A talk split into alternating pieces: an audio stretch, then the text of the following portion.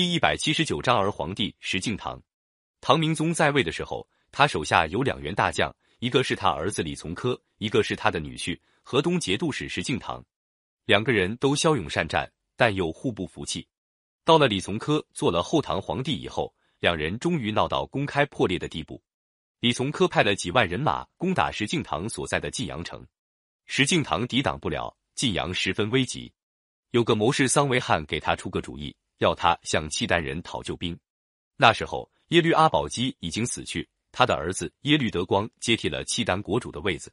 桑维汉帮石敬瑭起草了一封求救信给耶律德光，表示愿意拜契丹国主做父亲，并且答应在打退唐军之后，把雁门关以北的燕云十六州土地献给契丹。石敬瑭的投降活动遭到他的部将的反对。部将刘知远说：“您向契丹求救，称臣还说得过去，拜他做父亲未免过分。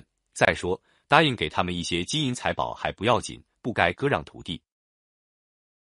石敬瑭一心想保住自己的利益，哪肯听刘知远的劝阻，急急忙忙派桑维汉带了这些卖国条件去见耶律德光。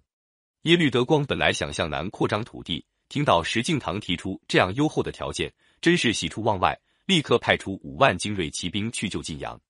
石敬瑭从晋阳城出兵夹击，把唐军打得大败。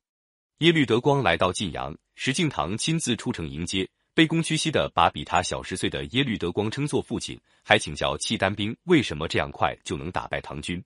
耶律德光得意洋洋的吹了一通，石敬瑭马上表示十分钦佩，捧得耶律德光满心欢喜。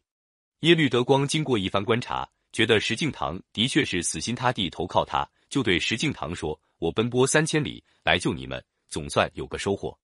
我看你的外貌和气度。”够得上做个中原的主人，我就封你做皇帝吧。石敬瑭还假惺惺推辞，经部下一劝说，就高兴的接受了。契丹国主正式宣布石敬瑭为皇帝。石敬瑭称帝后，立刻按照原来答应的条件，把燕云十六州割让给契丹。石敬瑭依靠契丹的支持，带兵南下攻打洛阳。唐末帝李从珂接连打了几次败仗，被契丹的声势吓破了胆，意志消沉，成天边喝酒边哭泣。等待灭亡，哪还有反抗的勇气？石敬瑭的兵还没进洛阳，唐末帝已经在宫里烧起一把火，带着一家老少投在火里自杀了。石敬瑭攻下洛阳，灭了后梁，正式做了中原的皇帝，国号叫晋，建都变。这就是后晋高祖。石敬瑭对契丹国主耶律德光感恩戴德，向契丹上奏章，把契丹国主称作父皇帝，自己称儿皇帝。除了每年向契丹进贡帛三十万匹外，逢年过节，还派使者向契丹国主、太后、贵族大臣送礼。那些人一不满意，就派人责备石敬瑭。石敬瑭总是恭恭敬敬，赔礼请罪。晋朝使者到了契丹，契丹官员傲气十足，说了许多侮辱性的话。使者受了气，回到汴京，把这些事传了开去。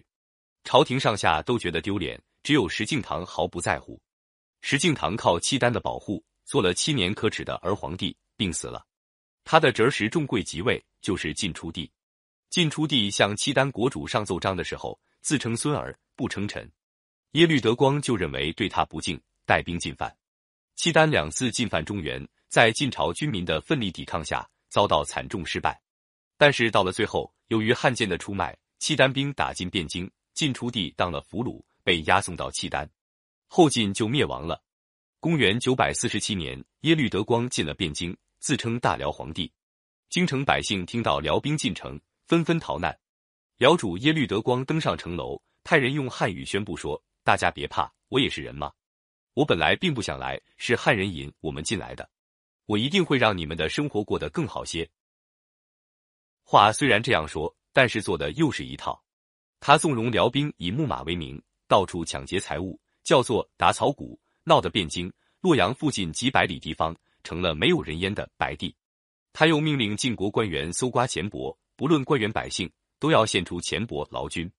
中原的百姓受不了辽兵的残杀抢掠，纷纷组织义军反抗辽兵，少的几千，多的几万。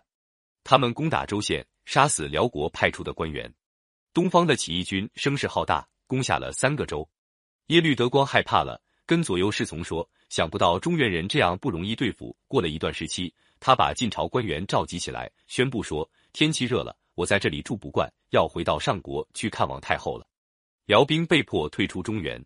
但是被石敬瑭出卖的燕云十六州仍旧被契丹贵族占领，成为后来他们进攻中原的基地。